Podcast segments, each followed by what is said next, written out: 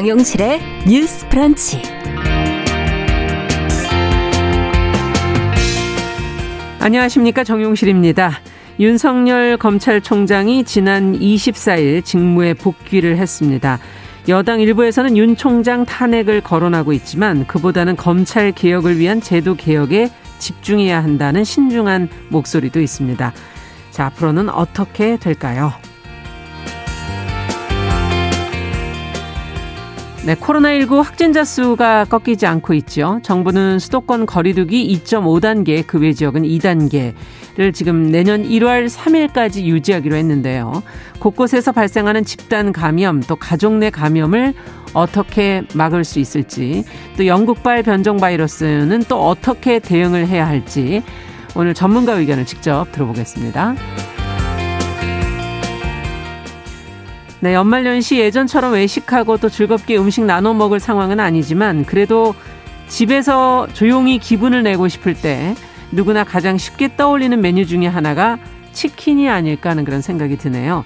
오늘 치킨에 대한 이야기 나눠보도록 하겠습니다. 12월 28일 월요일 정용실의 뉴스 브런치 문을 엽니다.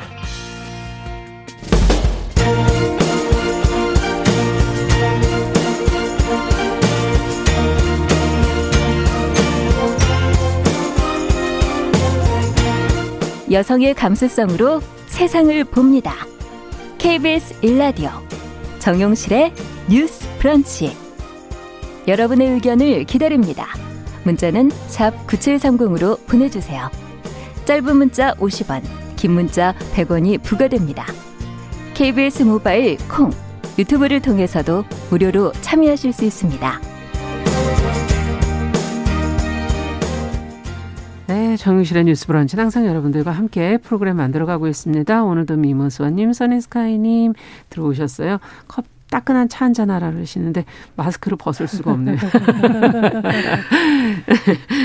아, 곳곳에서 지금 감염이 계속 있기 때문에 저희도 조심하면서 방송을 하도록 하겠습니다. 자, 첫 코너 뉴스픽 문을 열어보죠. 더 공감 여성정치연구소의 송문희 박사님 안녕하세요. 네, 안녕하세요. 전혜연 사평론가 안녕하십니까? 네, 안녕하세요. 자, 오늘 첫 번째 뉴스는 윤석열 검찰총장이 지난 24일 직무에 복귀했다는 뉴스가 있습니다. 관련해서 문재인 대통령이 사과를 했고 여당 내 일각에서는 윤 총장에 대한 탄핵을 거론하는 어, 인사들도 있는데요.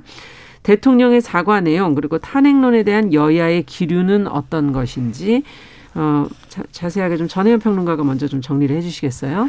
예, 윤석열 검찰총장에 대한 징계와 관련해서 서울행정법원에서 지난 24일 집행 정지 결정이 내려졌습니다.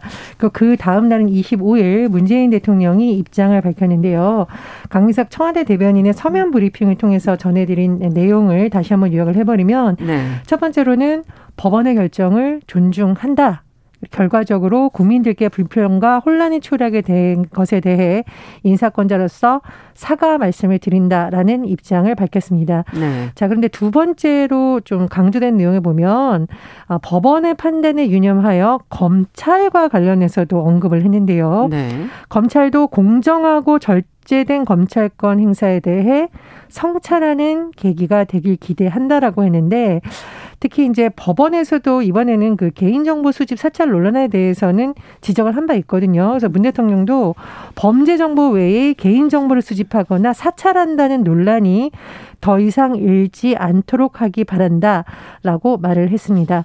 어, 또 다른 내용이 있었는데 사실 법무부와 검찰이라는 것이 굉장히 유기적으로 움직여야 되는 관계입니다. 네. 문 대통령이 윤석열 총장을 임명할 때도 강조했던 바이기는 하나 사실상 이제까지 진행되어 온 모습은 그렇지 못한 것으로 많은 국민들이 평가하고 있죠.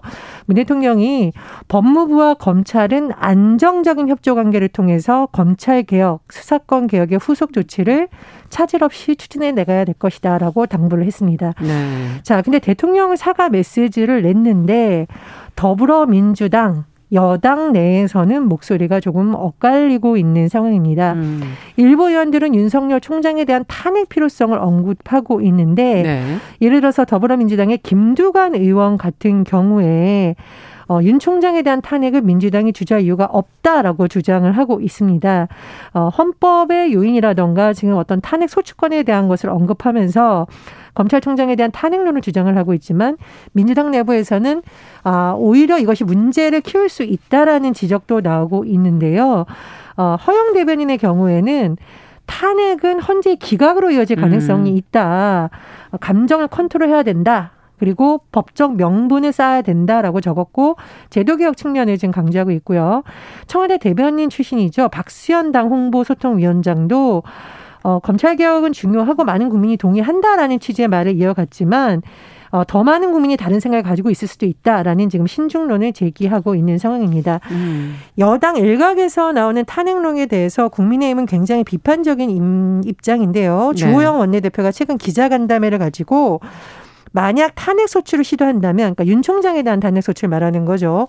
국민의 분노, 역사적 심판을 피할 수 없을 뿐만 아니라 민주당 정권은 자멸의 길로 빠져들어갈 음. 것이다. 이렇게 비판을 했습니다. 네. 자, 지금 뭐 대통령의 사과와 탄핵론 두 분은 이것에 대해서 어떤 입장이신지 어떻게 보고 계시는지요? 그윤 어, 총, 윤 총장 직무 복귀 하루 만에 대통령이 신속하게 네. 사과의 메시지를 낸 것은 저는 적절했다고 보여집니다. 이쯤에서 일단 사태 수습이 필요하다. 음. 더 이상의 갈등을 원하지 않는다는 대통령의 메시지죠. 그리고 어떻게 보면 이 메시지는 여당 내에 이런 강경파들에 대해서 좀 자제해라 이렇게 음. 당부하는 의미도 있을 텐데 네.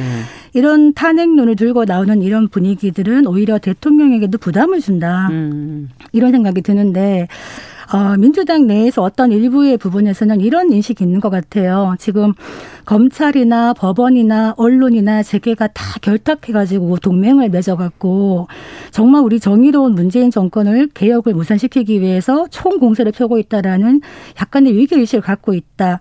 이런 것들이 일종의 분노로 표출되는 부분이 있다. 이런 생각이 드는데 지금에 나오는 탄핵 이야기는 맞지도 않고 민심 위반에도 불러일으킬 음. 것이다.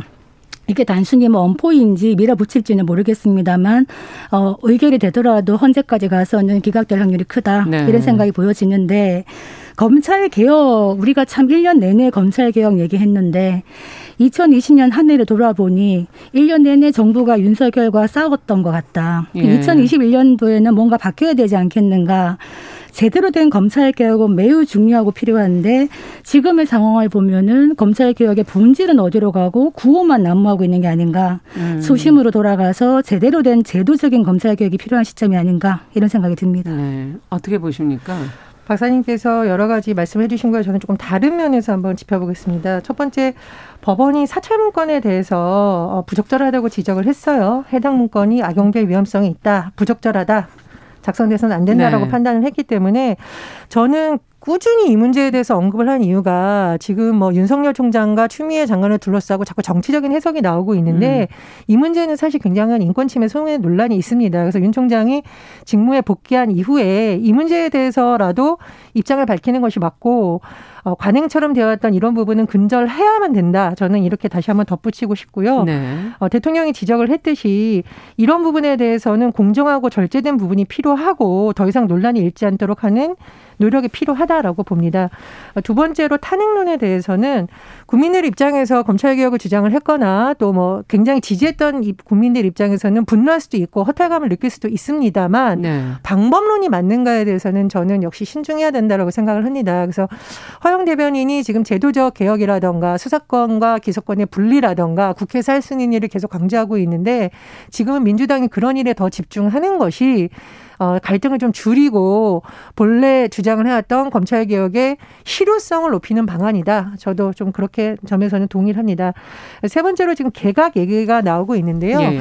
오늘 아침 여러 언론 보도를 보니까 개각이 뭐 이르면 이번 주 내에 당장 내일이라도 발표될 수 있다라고 어, 전망이 나오고 있는데 어, 개각이라던가 청와대 개편을 조금 앞당길 필요가 있다라고 봅니다. 그래서 어, 대통령이 국정 쇄신을 하겠다라는 의지를 좀 국민들에게 보여줘야 되고요.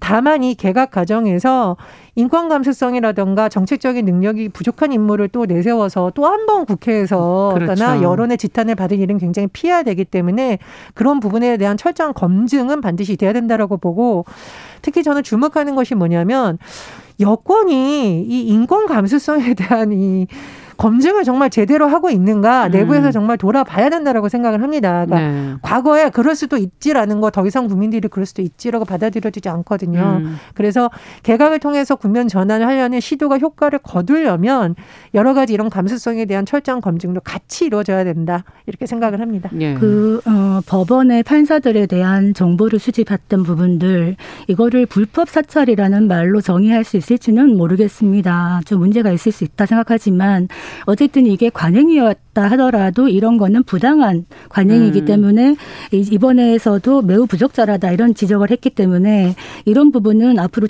어, 고쳐 나가야 되는 부분이다 이런 네. 생각을 하고요. 두 번째로 지금 중요한 게 무엇인가 이런 생각이 들어요. 음. 지금 탄핵론 이런 뭐 윤석열 총장 탄핵론 이런 얘기를 할 때가 아니다. 사실은 음. 국민들이 이해하기가 좀 어려운 거는 뭐냐 하면 검찰 개혁에 동의하고 수긍하는 국민은 많은데 그 검찰 개혁이라는 게 과연 윤석열 징계와 동일시되는 이유가 뭔가에 대해서 국민이 납득하지 못하는 음. 부분이 많다는 겁니다. 그래서 검찰 개혁을 제대로 하기 위해서는 민심을 등에 업고 해야 제대로 된 개혁이 가능하다. 그래서 지금 더불어민주당 내에서 어떻게 보면은 민심을 잃는 정무적 감각이 좀 떨어지고 있는 게 아닌가 이런 음. 생각이 들고요. 가장 중요한 거는 지금 백신과 민생입니다. 네. 그래서 지금 코로나 재확산 국면에서 자영업자나 비정규직이 정말 위기 한계 상황으로 내몰리고 있고요. 소상공인의 70%가 폐업을 고민하고 있는 이런 절체절명한 순간에 여야와 청와대가 정쟁을 하고 있을 때가 아니다. 이제는 좀 방역이나 이런 경제 위기를 극복하는데 같이 힘을 합쳐야 음. 된다. 국민이 살아야 경제가 돌아야 정치도 있는 건 아니겠습니까? 그렇죠. 그래서 제가 기사 보다가 그 새아이가 있는데 그 대구 처음에 코로나 확산됐을 때 대구로 자원봉사를 떠났던 간호사 음. 그 김상 김성덕 간호사님 기사를 봤습니다. 정치인이 국민을 위하는 마음이 이거에 반의 반만 닮았어도 이렇게 전국이 국민의 피로감을 높이는 방향으로 가지는 않지 않겠나 좀 씁쓸한 생각이 듭니다. 네, 저는 박사님 말씀에 좀 일부분 동의를 하지만 사실 검찰개혁이라든가 권력기관 개혁이 당장 국민들에게 먹을거리를 주거나 우리의 민생 문제를 확 해결해 줄 수는 없어요. 음. 그러나 어, 이것은 중요하고 이것은 안 중요하다라는 어, 이런 여론이 있는 것도 저는 조금 문제가 있다. 그래서 어떤 분이 쓴 칼럼을 봤는데 그렇다면은 독재 정권 하에서 독재 정권에 반대하는 청년들과 많은 시민사회 단체의 활동이 아 우리가 음. 먹고 사는 문제가 뭐 해결되는 게 우선이지. 일단은 우리가 이 가난에서 벗어나야지라고 말해서는 안 됐던 거 아니냐. 그래서 그 부분을 추진을 해야 된다라는 어떤 기존이 이어가야 된다라고 네. 봅니다. 그러나 다만 어, 제가 이제 방송에서 여러 번 얘기를 했는데 이 방향성이 옳은 것과 방법성에 있어서 제대로 하고 있는 거에 대한 충돌은 좀 계속 일어나는 것이 아닌가라는 생각이 듭니다. 그래서 네. 여권에서도 옳은 정당성만 강조하는 것이 아니라 국민에게 이것을 어떻게 설계를 할 것인지 음. 그리고 말씀해 주셨던 여러 문제와 더불어서 이것을 좀 어떻게 좀 이렇게 뭐라 그럴까요? 다양하게 추진한다고 해야 될까요? 좀 균형감 있게 추진하고 해야 된다고 그렇죠. 할까요? 그 부분을 좀 신중하게 봐야 된다 이런 생각이 듭니다. 네. 자, 앞으로 그럼 과연 또 어떻게 어, 방향이 잡혀갈지 검찰 개혁에 관한 내용도 저희가 계속 한번 지켜보겠습니다.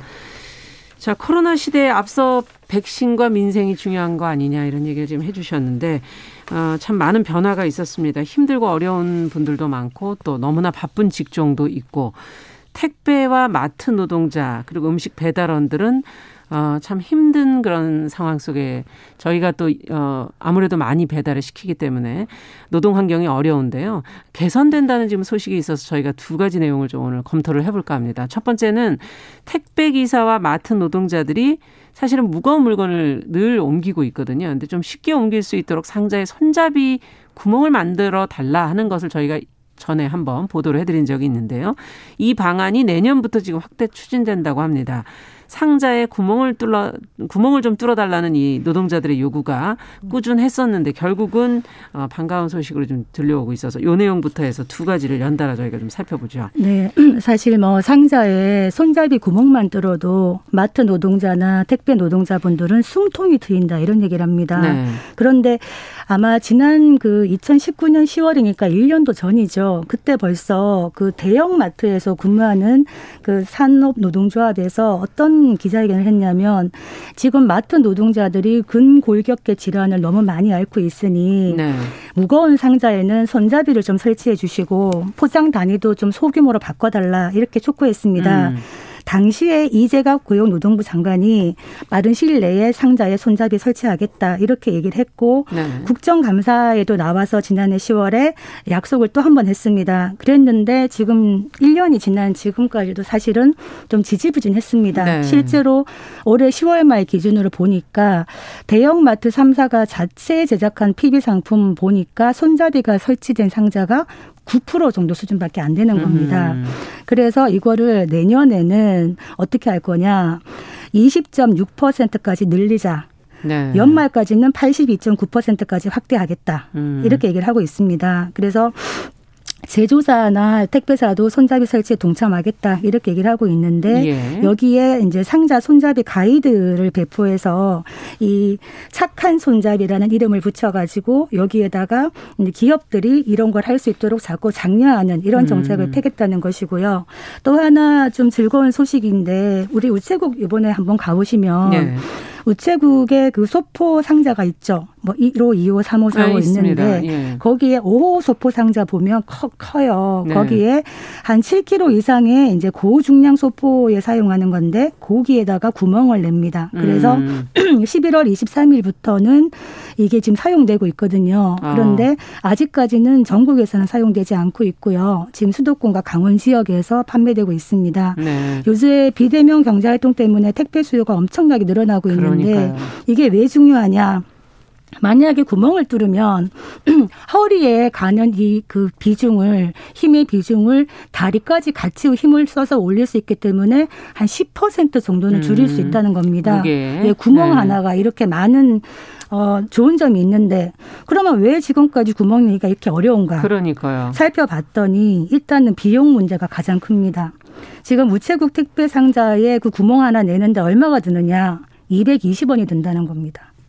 그 펀치 하는 거 아닌가요? 그 펀치? 그 그냥 구멍 뚫으면 될것 네. 같은데 이게 왜 220원 들지라고 생각하실 수 있는데 구멍 손잡이를 만들면은 이렇게 내구성이 떨어져 가지고 기본적으로 음. 그 원지 배합 자체를 강화해서 내구성을 높여야 되기 때문에 원가가 더 들어간다는 거예요. 음. 그리고 이제 제조사들이 이걸 또 못하고 좀 싫어했던 이유가 뭐냐면 구멍을 내게 되면 그 구멍 안으로 뭔가 이물질이나 뭐 해충이나 아. 이런 게 아. 들어가서 안에 것이 상할 수도 있다. 그리고 물건들을 쌓아놔야 되는데 구멍을 내면은 쌓기도 많이 힘들다. 뭐 이런 여러 가지 음. 요인이 있었습니다. 그렇지만 일단은 대형마트 사업주나 제조사가 서로 미루는 그 순간에 사실 많은 노동자들이 이런 질환으로 고통을 받고 있기 때문에 이거는 고쳐 나가야 된다 이런 그렇죠. 여론이 많은 것이죠. 네. 자, 어떻게들 보시는지 의견을 조금 한마디씩 듣고 싶네요. 예. 그러니까 근골격계 질환 얘기 많이 할 때 석회성 검염 이거 진짜 어깨 통증하면 알아보신 분들은 잠을 못 잘 정도의 그렇죠. 고통이 얼마나 큰지를 아실 거예요. 예. 누웠을 때 어깨만 부딪혀도 잠에서 깬다고 그러거든요. 음. 그래서 저도 사실은 예전에 어깨가 아파서 병원에 갔더니 의사분이 음. 그러더라고요. 이게 별스러워 보이지 않지만 사실은 삶의 질을 뚝 음. 떨어뜨리는 굉장히 고통스러운 질환이다. 그렇죠.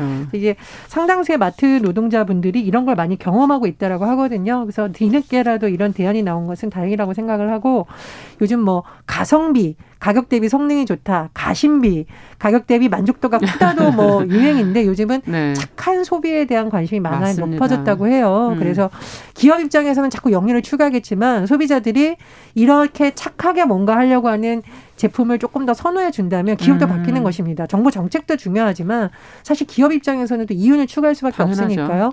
정부 정책과 더불어 소비자들의 지속적인 관심도 굉장히 중요하다고 봅니다. 네. 실제로 만약에 무거운 상자 한번 들어보신 분들은 그 고통을 알 거예요. 그런데 이게 뭐 택배 노동자들이 하는 일이지 나는 그냥 배달 받으면 되지 이게 아니라 사실 소비자들이 의식을 바꿔야 된다. 그렇죠. 역지사지하는 마음을 가져야 되고 우체국에서 시작을 했습니다만 차츰차츰 넓혀 나가서 정부에 음. 납품하는 업체라든가 이런 포장지라도 손잡이를 만드는 식으로 네. 자꾸 넓혀 나가는 게 필요하지 않겠나 이런 생각이 듭니다. 네. 사실 소비자 입장에서도 이게 있다면 좀 이동 옮기시는데 그 안에서 또 옮기시는데 도움이 되지 않을까 하는 생각도 들고요.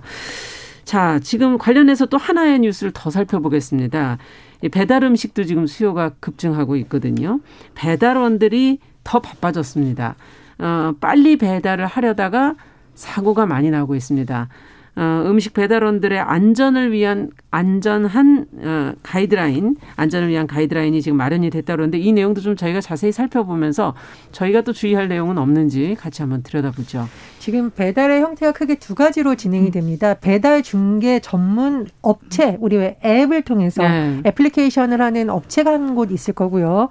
또 하나는 예를 들면 뭐 치킨집이라든가 대형 식당에서 배달원을 직접 고용을 해서 하는 아, 그렇죠. 방식이 있겠죠. 네. 두 가지 다 문제가 뭐냐면 어, 배달 음식이 좀 따뜻한 음식을 많이 선호하다 보니 시간을 빨리빨리 하는 문화가 있다라고 해요. 음. 그리고 앱 같은 경우에는 AI, 인공지능까지 도입해서 AI가 계산해 보니까 15분이다. 그래서 음. 이것을 배달하는 사람들이 15분 내에 해야 된다라는 문화가 자꾸 형성된다라고 하는데 실제로 보면 산을 돌고 가야 15분에 갈 수 있다. 아, 완전 직진으로 그렇죠. 계산이 된 거군요. 그리고 사실 교통 상황이라는 것이 수시로 바뀔 수도 있잖아요. 신호도 걸리고요. 신호도 있고 뭐 네. 앞에 갑자기 차고 뭐 사고 차량이 있으면 서야 되고 음. 이런 여러 가지 현실이 잘 반영이 되지 않는다는 지적도 나왔습니다. 그래서 정부에서 일종의 안내를 하는 가이드라인이 마련이 됐는데 네. 반드시 지켜야 되는 준수 상황이 있고 권고 사항이 있습니다. 아.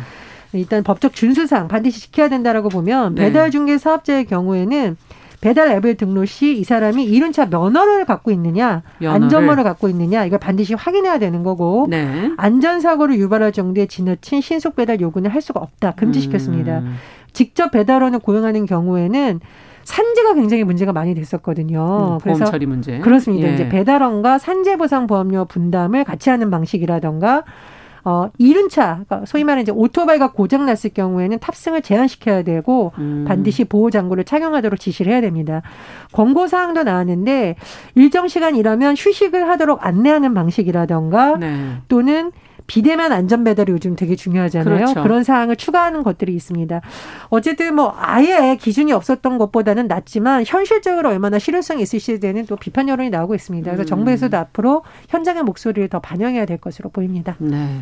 어떻게 해야 될까요? 조금 보완해야 될 부분들이 좀 보이는 것 같기도 하고 현실적으로 제재가 전혀 없는 상태에서 과연 잘 권고 사항으로 잘 지켜질 것인가.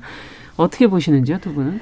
그 우리가 피자 30분 배달제 해서 피자가 거의 날라오는 수준으로 네. 우리가 먹은 적이 있는데 이거 위험하다 해가지고 2011년에 폐지됐습니다. 음, 기억납니다. 그런데 지금 보니까 코로나 시국에 배달을 너무나 많이 하면서 피자 30분보다 더 빨리 날라오는 배달이 음. 너무나 많아요. 어떻게 이게 가능한가 이렇게 봤더니 시스템을 참 촘촘하게 만들어 놓은 것 같아요. 일테면은 이 라이더들에게 약속 시간 내에 도착한 이 비율을 평가 항목에다 넣습니다. 어. 그럼 빨리 갈 수밖에 없겠죠. 예. 아까 그 AI 사용해가지고 AI 내비게이션에는 12분 나오는데 실제로 가려면 산을 돌아서 가야 되는데 그대로 가려면 날라서 가야 되는 거 아니에요. 그러면 신호도 위반할 무시하고. 수 있는 거고 많이 예. 위험해질 수 있는데 이렇게 하다가 라이더들이 다치면은 그럼 이 산재가 되느냐?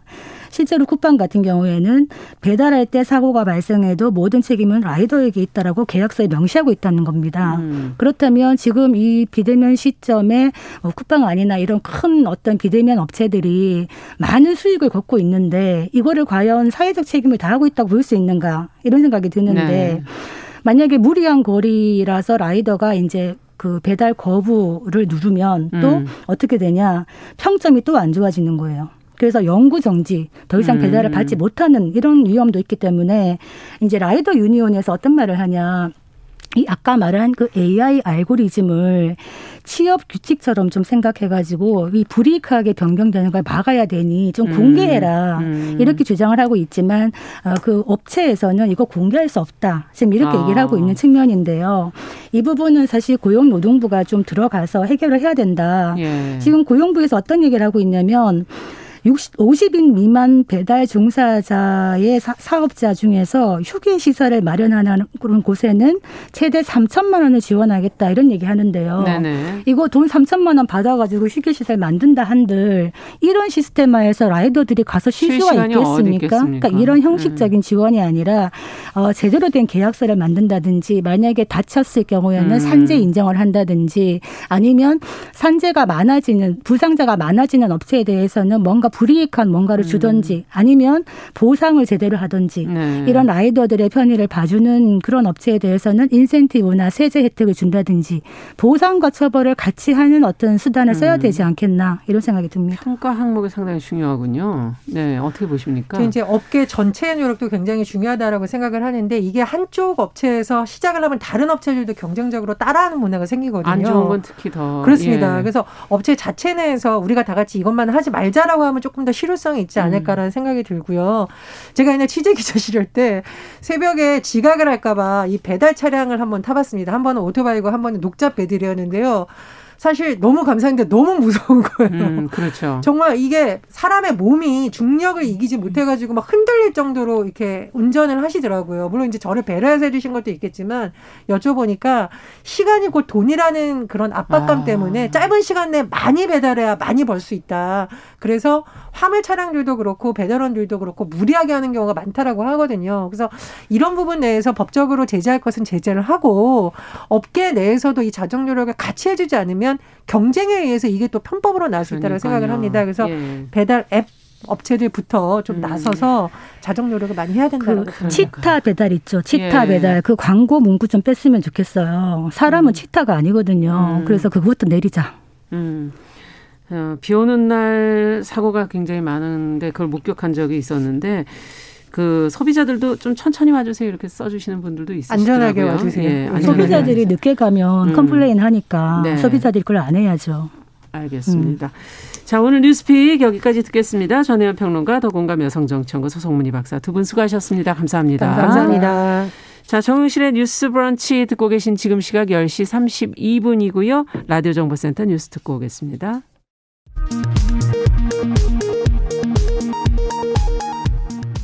국내 코로나19 신규 확진자가 808명을 기록하며 엿새 만에 800명대로 내려왔습니다.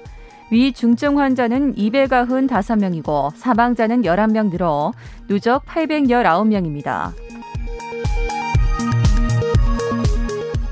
영국 남동부를 중심으로 확산하고 있는 변이 바이러스가 국내에서도 확인됐습니다. 방역 당국은 지난 22일 영국으로부터 입국한 확진자 3명의 검체 분석 결과 영국 변이 바이러스가 확인됐다고 밝혔습니다. 정세균 국무총리는 지난 한 달 동안 발생한 코로나19 국내 확진자 중 약 25%는 가족으로부터 감염된 것으로 나타났다며 가정 방역에 유의해 줄 것을 당부했습니다. 정부가 내년 1월 중에 코로나19로 피해를 입은 소상공인과 자영업자에게 100만 원에서 300만 원을 차등 지급하기로 했습니다. 기본 100만 원에 집합 제한 업종에는 100만 원, 집합 금지 업종에는 200만 원을 추가 지원합니다. 이르면 내년 1월부터 지급되는 구직 촉진 수당에 대한 온라인 사전 신청이 오늘부터 시작됩니다. 구직 촉진 수당은 저소득 구직자에게 1인당 월 50만 원씩 6개월간 지급됩니다. 문재인 대통령과 더불어민주당 이낙연 대표가 지난 26일 청와대에서 회동한 것으로 확인됐습니다. 윤석열 검찰총장과 관련한 법원 판결과 민생 현안에 대한 의견을 나누기 위한 자리로 알려졌습니다. 지금까지 정보센터 뉴스 정한나였습니다.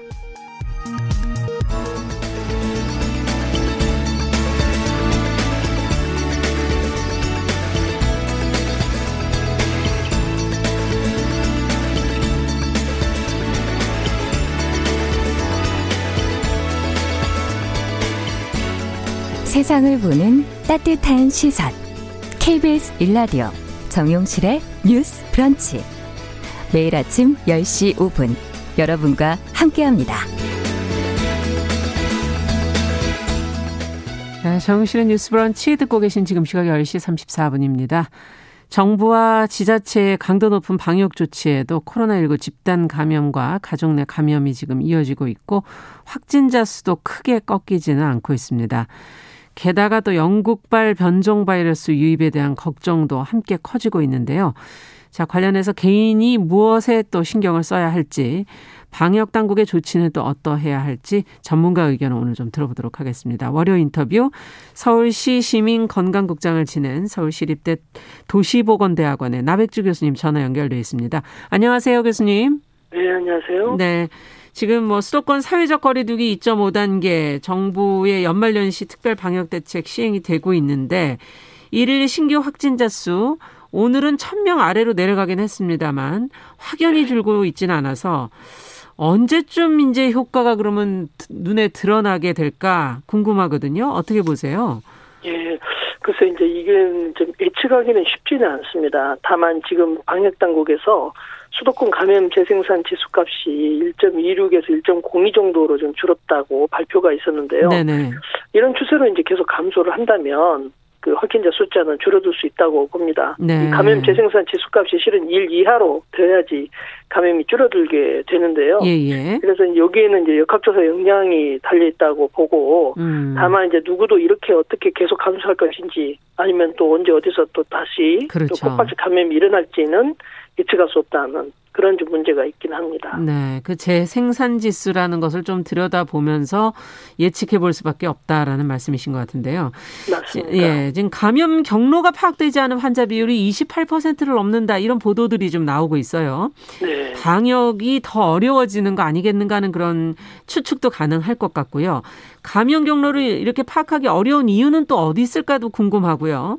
대체로 네. 어떤 경우라고 보십니까? 그러니까 보통 확진이 딱 되면 어디서 누구에게 접촉해서 확진이 나왔는지를 이제 확인할 수가 있는데 네. 그거를 모르는 상태로 확진이 나왔고 또 역학 조사를 해봤는데 그 어디서 이렇게 얼마였다는 것을 확 확인이 안 되는 그런 네. 경우를 이제 말할 수 있습니다. 보통 이제 어 보통 마스크를 잘 쓰고 밖에 외출을 하고 그러긴 하시지만은 식당이나 음. 화장실 등 마스크를 안 쓰고 있을 때 네. 또는 확진자가 만진 물건을 또 연달아서 만지고 그 만진 손을 또 자신 얼굴에 갖다 대어 가지고 바이러스를 음. 호흡하게 될 경우 네. 그런 경우에 이제 자신도 모르게 옮겨, 옮겨왔을 그런 가능성이 있다는 것입니다. 아, 그렇군요.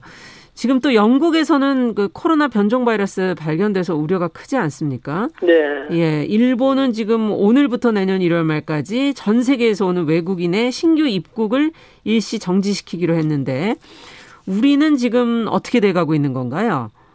일단 히드로 공항발 그 입국은 다 이제 전면 통제를 하고 있는 상태에 있고요. 예. 그리고 이제 영국발 전체 항공편에 대해서는 뭐 2주간 자가격리를 하면서 해제 전에 한 번 더 다시 검사를 하고 네. 이렇게 해서 이제 나름대로 이제 좀 뭐 상대적 봉쇄라고 할 수 있는 그런 조치를 지금 취하고 있는 그런 상태라고 볼 수 있겠습니다. 네. 지금 뭐 방금 뉴스에서도 나왔지만은 그 변이 바이러스가 우리나라에서도 좀 확인이 된 상황이고 해가지고 오늘 아침 오늘- 속보가 나왔더라고요. 예, 예. 또 오늘 그거 관련해서 오후에 지금 또 질병관리청에서 또 발표를 하겠다고 이렇게 지금 음. 하고 있는데 네. 지금 뭐 일단 우리가 모든 해외발 입국자는 그 모두 2주간 자가격리를 다 시키고 있거든요. 예. 어, 그렇기 때문에 이제 그것만 조치를 잘 취하고 그 과정에서 다른 접촉을 최소화시킨다면 네. 국내 유입의 우려는 좀 많이 줄일 수 있지 않을까라고 이제 생각을 하고 있습니다. 예. 어, 어쨌든 변이 바이러스가 더 퍼지지 않도록끔 잘 단속을 해야 될 것 같기도 하고요. 네. 어, 정부가 이 사회적 거리두기 3단계 격상을 고려를 했었지 않습니까? 네. 예, 근데 지금 수도권에는 2.5단계, 그 외 지역은 2단계를 지금 새해 1월 3일까지 유지하기로 했거든요. 네. 이렇게 판단한 것이 맞을까요? 아니면 이, 이렇게 판단한 데는 어떤 이유가 있는 걸까요? 그래서 제가 볼 때는 지금 방역 당국이 고민이 아주 많은 것 같습니다. 일단 그 동부구치소 큰 확산 외에는 현재 계속 숫자를 줄여가고 있어서 네. 당분간은 뭐 3등간 3단계는 안 하는 것이 좋겠다 이렇게 판단하고 있는 것 같습니다. 예. 뭐제 생각에는 짧게라도 그 3단계를 해서 네. 조금 더 확진자를 확 줄여가지고 조금 더 안전하게 가면 좋겠다는 생각입니다만 예. 지금 방역 당국이 판단할 때는 수도권 교통량이라거나 또는 주요 지점의 통신량 등을 봤을 때 국민들이 거리두기 협조를 좀 잘 해주고 계시다라고 좀 판단하고 있는 것 같다라고 이제 생각이 됩니다. 네. 그래도 제가 보니까는 대형 쇼핑몰이나 백화점 등 공중 이용 시설에서 아직도 밀집도가 높다고 그러는데 예, 예. 정말 염려가 되는 것이 사실입니다. 예, 밀집도가 높은 지역들이 지금 있다는 일정 있다. 지금 연말도 있지만 연초도 또 있지 않습니까? 아직까지 그렇죠. 그럴 위험한 시기들이 조금 더 남아 있는 것 같다는 생각이 들고요. 그렇습니다. 네. 지금 5인 이하의 모임을 금지하는 등 강도 높은 지금 방역 대책 시행되고 있는데 앞서도 이런 집단 감염과 더불어 가족 내 감염을 지금 계속 이어지고 있다는 얘기를 드렸어요. 네. 가족 내 감염은 어떻게 해야 될까요? 가장 안전하다고 생각하는 공간에서 감염이 우려가 된다. 어떤 무엇을 지켜야 되겠습니까? 개인들은. 글쎄 지금 사실 가정 내 감염은 좀 사실 다소 불가피한 측면도 있는 부분이 있습니다. 그래도 그 집에서도 여러 가지 그 방역 수칙을 좀 잘 지키는 것도 좀 필요하다라고 이제 생각이 되는데 집에서까지 마스크 쓰기는 쉽지 않지 않습니까? 그렇죠. 예, 그래도 가급적 생활 공간을 나누고 네. 식사 등 겹치는 그 부분에서 동선은 시간대별로 조금 나누어 쓰고 식사도 네, 네. 그리고 저기 뭐 손 씻기를 잘 하는 그런 부분이 그래도 가정 내 감염을 좀 줄이는데 좋지 않을까 싶고 무엇보다도 외출했었을 때의 그 방역 수칙 지키는 것이 예. 가장 중요하고 조금이라도 좀 의심이 되거나 음. 하면은 그 선별 검사를 통해서 검사를 받아보는 이런 부분도 중요하다라고 생각을 합니다. 아, 최근에 지금 선별 진료소를 열고 있는 것이 많으니까 의심이 조금이라도 된다면 가서 검사를 받아보는 것이 좋겠다. 라는 네, 얘기를 그렇습니다. 해주셨네요. 어, 앞서 동부구치소 얘기를 좀 해주셨거든요. 네. 이런 교정시설이라든지 지금 최근에 뭐 요양병원도 지금 굉장히 어, 많이 나오고 있는 것 같고 요양원, 네. 교회 뭐 이런 집단 감염이 많이 일어나는 지역들을 어떻게 해야지 이런 점을 좀 줄일 수 있을까요? 어떤 점을 신경을 써야 될까요? 그 지금 이제 직원분들이 뭐 집하고 직장 외에 외부 네. 활동을 최소화하는 것이 상당히 중요합니다. 집하고 직장 외에 네 그리고 그 직원이나 또 그 안에 입실에 계신 분들을 대상으로 해가지고 선제 검사 이런 거를 도입해서 음. 뭐 그런 그 감염이 있는지를 빨리 캐치를 해가지고 있다면 빨리 정리를 해서 네. 이 확산이 되지 않도록 하는 그런 부분이 중요하고 예. 또 시설 안에 그 외부인 출입도 통제하는 것이 굉장히 중요합니다. 아. 예 그리고 이제 또 그런 취약 시설에서 확진이 나왔을 때를 대비 대비해서 예, 예. 자체 계획과 훈련도 있어야 됩니다. 네. 지금 이게 좀 문제이기 때문에 확진자가 보도가 나오면, 많이 나오고 있던데요. 네, 확진자가 나오면 거기서 바로 또 연이어서 그 거의 그 안에 생활하는 분들이 다 거의 확산을 해버리니까 거기서 확진자가 굉장히 많이 나오거든요. 예. 그러면은 그 확진자가 최초에 나오면 어떻게 격리하고 또 아. 어떻게 이송해야 되고 예. 또그 이 돌보는 사람들은 또 어떻게 그 자기 보호를 해야 되고 예. 하는 이런 것들이 적절하게 지금 잘 그 돼야 되는데 음. 이런 부분과 관련해서 매뉴얼도 좀 필요하고 네. 훈련도 좀 필요하고 네. 또 그걸 하게 되면 돌보는 인력이 갑자기 증가를 하게 되거든요. 필요로 그렇죠. 되는 인력이 격리해야 되는 분들도 계시잖아요. 인력. 그렇죠. 예. 그래서 어, 또 이제 그런 돌봄 인력이 자체로 부족하다면은 정부나 지방자치단체에서 그 훈련된 인력을 거기에 좀 파견을 해가지고 어. 이좀 일선을 덜어서 안정된 그 격리라거나 돌봄이 이루어질 수 있도록 하는 것도 좀 필요하고 네. 또 자택에서 대기를 하거나 자가격리된 그런 환자들 또 장애인들이 있을 수 있는데 예, 예. 거기에 대해서도 그 간호간병 인력을 파견하는 것도 좀 같이 고민을 해봐야 되지 않겠나 이렇게 네. 좀 생각을 하고 있습니다. 자가격리 상태에서 사망으로 이르는 경우도 가끔 보도가 되고 있어서 네, 네 그것까지도 챙겨야 될 것 같다. 아, 정말 할 일이 너무 많네요. 그 환자 수가 지금 계속 늘어나는데 지금 중환자 병상은 어느 정도 상황인가 부족하지 않나 하는 걱정들을 많이 하시거든요. 현재 있는 병상 어떻게 활용해야 될지 이 부분에 대해서도 좀 제안을 해 주신다면요.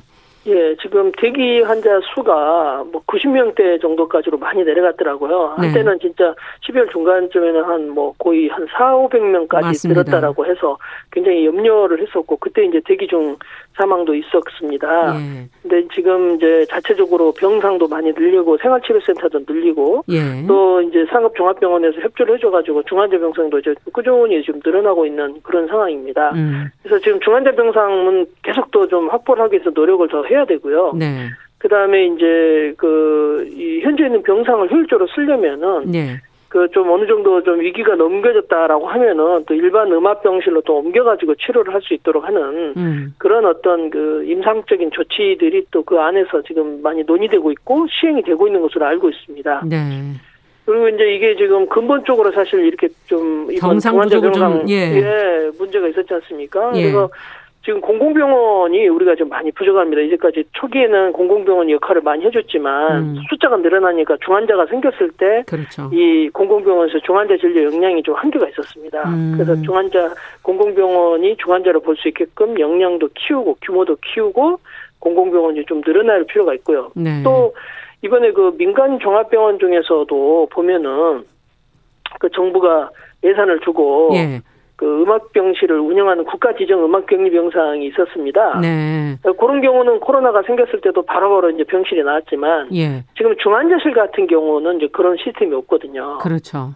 예, 그래서 정부가 이제 앞으로 그런 좀 민간 종합병원들 중에서 네. 음악 치료가 가능한 중환자실에 대해서도 음. 미리 지정을 하고 음. 또 그런 유지 운영과 관련해서 지원을 해가지고 유사시에 동원하는 그런 체제도 좀 만드는 것이 좀 필요하다. 네, 공공과 민간의 어떤 협력도 좀 필요한 것 같네요. 그렇습니다. 네. 오늘 말씀 여기까지 듣겠습니다. 감사합니다. 네.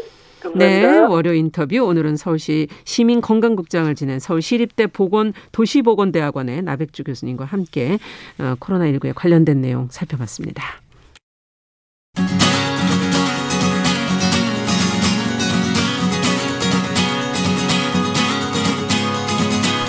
가면 길이 됩니다. 여러분과 함께하는 정용실의 뉴스 브런치. 월요일부터 금요일까지 방송됩니다. 네, 정용실의 뉴스 브런치 이번에는 건강한 식탁 시간입니다. 오늘도 홍신의 요리 연구가와 함께하겠습니다. 전화 연결돼 있습니다. 안녕하세요. 네, 안녕하세요. 네, 오늘은 치킨 얘기를 해주신다고 그래서 아니 닭이라고 하면 될 텐데 네. 왜 우리는 튀긴 닭 요리를 치킨이라 부를까요? 같은 말인데. 그러니까요. 근데 이게 사실 치킨 말씀하신 것처럼 닭이 맞지만 예. 이게 이제 요리 이름의 한 종류로 자리를 잡아버렸죠. 어. 사실은 이게 미국 남부 음식이라고 보셔도 돼요. 미국 네. 남부 쪽에서 기름에다가 닭을 튀겨 먹었었던 데서 비롯한 미국 음식인 건데 네. 이게 이제 전쟁 이후에 그리고 주한 미군이 주둔을 하게 되면서 우리나라에 들어오게 된 것 같아요. 그래서 네. 닭을 튀겨 먹는 미국 분들을 미국 사람들을 보고 그리고 아 저거 닭을 저렇게 먹을 수도 있구나 하고서는 음. 생각하는 게 지금 현대 남아 있는 그 당시에 유형을 갖춘 게 시장 통닭이라고 생각나세요? 아, 그럼요. 통째로 튀긴 걸 말씀하시는 거죠? 그렇죠. 네, 그냥 닭 한 마리를 다 이렇게 통째로 튀겨서 우리가 흔히 그 우리끼리 얘기하기로는 약간 떡벌 통닭이라고 얘기를 하기도 하는데 네. 이렇게 딱 벌어져 있는 상태로 대자로 누워 있는 그런 치킨이 있잖아요. 예. 이런 것들이 원래 치킨의 형태라고 보시면 되고, 음. 그리고 이거를 이제 치킨이라고 특별히 부른 이유는 미국 사람들이 먹었을 때 부르는 이름이 이 프라이드 치킨을 그렇죠. 갖다가 우리나라에서 프라이드는 떼고 그냥 음. 치킨이라고 부르게 된 거죠. 그렇군요. 이후에 이제 프랜차이즈나 아니면은 이런 뭐 대중적인 식당들에서 닭튀김 메뉴를 선보여요. 음. 시장 통닭을 약간 개량을 해서. 예. 그렇게 한 데서 비롯된 게 치킨 이름의 유래인 것 같아요. 네, 그러니까 결국 미국에서 들어온 음식이기 때문에 그쵸. 이름이 그렇게 된 것이다. 예전에는 네. 우리는 통닭이라는 걸 많이 먹지 않았습니까? 이거 비슷 비슷한 걸로는? 그렇죠. 이게 예. 치킨을 통닭이라고 처음에는 부르다가 음. 지금은 사실 통닭이라고 하면은 튀긴 닭을 의미를 하지는 않아요. 아. 이게 네, 통닭이라고 부르면은 약간 전기구이 통닭, 아. 뭐 바베큐 치킨, 바베큐 그러네요. 통닭 이렇게 네, 통으로 뭔가를 이렇게 구워서 이 전기구이 통닭의 정식 명칭은 또 생각을 해보면은 로티서리 음. 치킨이라고 해서 음. 닭을 이렇게 꼬챙이에 꽂아서 그 꼬챙이를 이렇게 삥삥 돌려가지고 그렇죠. 육즙을 안에다 가두고 사방이 잘 익게끔 만드는 그런 구이 통닭이 있어요. 음. 그거를 갖다가 전기구이 통닭이라고 부르는데 어 명동에 이 원조집 같은 아, 게 있잖아요. 기억나네요. 네, 영양이 세대셔서. 많다고 그래가지고 네. 근데 그 집이 사실 rotisserie 치킨의 원조인 음. 것 같고요. 그게 생각해 보면 60년대래요. 음. 그러니까 되게 일찍부터 이게 생긴 거예요. 그 당시에는 굉장히 그 trendy한 그런 곳이었어요. 그러니까요. 예. 제가 이제 몇 번 말씀드렸지만 제가 이제 40대 후반을 향해서 가고 있긴 한데 네. 저희 부모님 세대가 여기에서 이제 데이트를 하고 음. 그렇게 하고 이제 애를 낳은 다음에 저같이 저 저의 세대 그렇게 해서 생일날 데려가고 그렇죠. 네. 먹는 게 약간 굉장히 지금으로 따지면 되게 아. 힙한 유행 같은 그런 네. 거였잖아요. 돈 모아서 가야 이, 돼요. 그렇죠. 네. 이런 영양이 많은 그런 닭 종류들 어. 이게 계속 이 이름이 본따져서 다른 이름으로 이렇게 판매가 되지만 결국은 이거는 로티스터리 치킨, 그러니까 통닭이라고 아. 부르는 것도 어떻게 보면 구운 닭이고 네. 또 튀긴 닭을 지금은 오히려 또 프라이드 치킨에서 줄여서 치킨으로 부르고 있어서 음. 현재는 통닭하고 치킨을 약간 구분을 하는 그런 세대죠. 그렇군요. 지금 저희가 이제 치킨 통닭 얘기라니까 무랑 같이 먹어야 된다 적어주신 분도 계신데 이게 되게 특이한 게요. 예. 그러니까 그 무 얘기가 나와서 말씀인데 그 영국의 피쉬앤칩스라는 요리가 있잖아요. 네. 그리고 사실 전 세계적으로 이런 튀김류의 요리들이 있어요. 음. 뭐 닭튀김은 안 좋아하는 사람이 없다고는 하지만 이게 튀김류들을 대부분 산도 있는 것들이랑 같이 먹어요. 아. 저희도 보면은 뭐, 뭐, 파채에다가 삼겹살 먹는 것처럼. 예. 약간 상큼한 그런 식초가 들어간 음식이랑 튀김 아. 기름이 있는 거랑 굉장히 잘 어울려요. 느끼함을 잡아주는군요. 어떻게 보면. 그렇죠. 예. 피쉬앤칩스도 마찬가지로 이게 몰트 비네거라고 하는 식초를 뿌려 먹잖아요. 예. 케찹도 사실 단맛만 있는 게 아니라 새콤한 맛이 강하기 때문에 그 단맛이 되게 의미가 있어지고 그래서 음. 감자튀 김을 찍어 먹을 때 그게 되게 잘 맞는 궁합이 되는 건데 그렇군요. 우리나라에 옛날 옛날에 조선 시대에 이런 닭튀김 비슷한 요리가 있었어요. 음.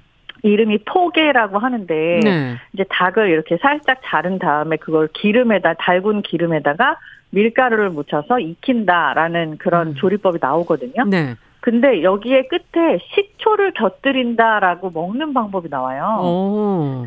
이게 그러니까 되게 만국 공통으로 기름에는 산도가 높은 게 어울린다라고 아. 보시면 되는 거고 되게 특이한 게 우리나라는 치킨에 항상 치킨 무가 곁들여지잖아요. 그렇죠. 이 무가 지금은 깍두기 형태고 그리고 뭐 예전엔 조금 모양이 다를 수도 있었지만 네. 전 세계 어느 나라에 가도 이렇게 치킨 무 같은 걸 주는 데는 없어요. 음. 미국 남부에 가도 사실 양배추나 뭐 이런 채소 같은 거를 절여서 통으로 혹은 아, 채를 썰어서 뭐 이런 거요. 예. 네, 이렇게 썰어서 먹지 이렇게 뭐 치킨 무 같이 우리나라처럼 이렇게 깍두기 형태로 해가지고 새콤함을 강조하는 그런 건 잘 없는데 음. 이게 약간 우리나라 전통 방식에도 나와 있는 것처럼 음. 식초 베이스로 된 반찬을 같이 먹는 한국 문화처럼 자리를 잡은 거죠. 너무 잘 어울리죠, 사실. 네, 너무 예. 잘 어울리죠. 예. 근데 순살 치킨을 많이 드세요? 아니면 이게 뼈닭파, 순살파 이렇게 나눠지지 아. 않습니까? 어느 쪽이십니까? 저는 사실 그런 파가 잘 없습니다. 이게 다 드십니까? 뭐 그날 다 먹고요. 그날 그날 다르기도 하지만 음. 뭐 닭의 안심이라는 부위가 있어요. 네. 이제 가슴살 안쪽에 붙어 있는 그런 살인데 근데 이런 거 같은 경우에는 뼈가 붙어 있을 수가 없죠. 음. 이거 안심은 분리가 되니까. 네. 이런 거는 그냥 순살로 먹고 다리살도 허벅지 같은 경우에는 뼈를 발라서 이렇게 준비를 할 수가 있거든요. 예. 근데 그 허벅지 살이 굉장히 지방 조직이 적절하게 섞여 있고 음. 그리고 껍질이랑 잘 붙어 있어요. 예. 그래서 저는 이런 거를 선호를 하고 또 날개 같은 경우에는 뼈가 없으면 의미가 없죠. 그렇죠. 그렇기 때문에 저는 부위별로 조금 다르다라고 얘기를 하고 싶네요. 네. 어떤 분은 이렇게 왜 뼈를 발라 먹기 위해서 손을 대는 게 귀찮으셔서 아. 순살만 드시기도 하는데. 아. 예. 그렇진 뭐 않으시군요. 가능합니다. 네, 네. 그렇죠. 뭐 귀찮은 음. 것도 있지만 사실 살 맛이 좀 다른 것도 있어요. 아, 그래서 순살 치킨 나름대로의 뭐 그런 맛이 있고 또 뼈가 있는 거는 또 뼈 뜯는 맛이 있고 조금씩 음. 다르다고 봅니다 저는. 네. 근데 한동안 또 이제 잘 드시다가 뭐 질환 좋은 고기를 순살 치킨에 쓴다. 이런 생각을 하셔서 아. 또 꺼리시는 분들도 계시던데. 아, 이게 질환 좋은 고기라기보다는 이제 뭐 되게 치킨에 대한 악성 루머들이 굉장히 많이 있었어요. 예. 뭐 제일 첫 번째로는 기름에 관한 이야기가 제일 많았고요. 맞아요. 뭐 기름을 갈지 않고 무슨 뭐 필터를 안 좋은 거를 쓰고 네. 뭐 약품을 첨가하고 뭐 음. 이런 얘기들이 되게 많았지만 현재는 그냥 현행 위생법 상으로도 그런 거 다 불가능합니다. 음. 이게 뭐 다 체크가 되고 그렇게 하고 관리를 열심히 하고 있기 때문에 생각만큼 그렇게 옛날 같이 뭐 1년 내내 기름을 안 갈고 쓴다 뭐 이런 집은 음. 아예 없고요. 네.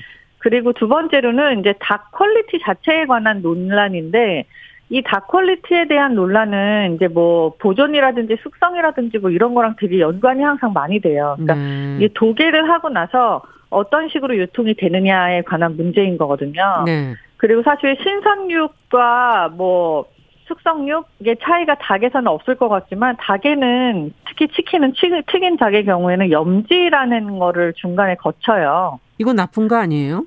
논란이 좀 염지, 있지 않았었나요?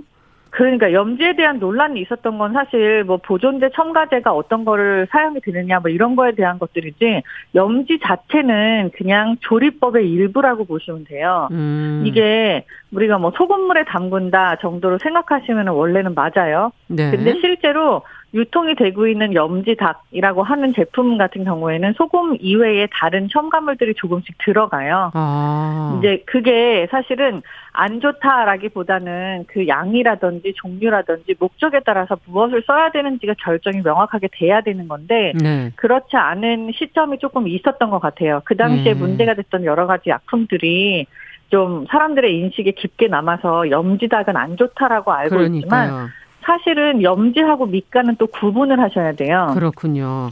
네, 네. 염지하고 밑간은 좀 다른 이야기예요. 네, 그렇군요. 자, 오늘 벌써 얘기하다 보니까는 이거 다 그러니까. 얘기도 뭐 시작만 했는데 벌써 끝날 시간이에요. 다음 시간에 안 튀겼는데. 네, 튀깁시다 제대로. 네. 예. 오늘은 밑간까지만 하고 저희가 넘기도록 알겠습니다. 하겠습니다. 네. 네, 감사합니다. 감사합니다. 건강한 식탁 홍신의 요리 연구가와 함께했습니다. 정우실의 뉴스 브런치 월요일 순서도 같이 인사드리도록 하겠습니다. 전 내일 오전 10시 5분에 다시 뵙겠습니다. 감사합니다.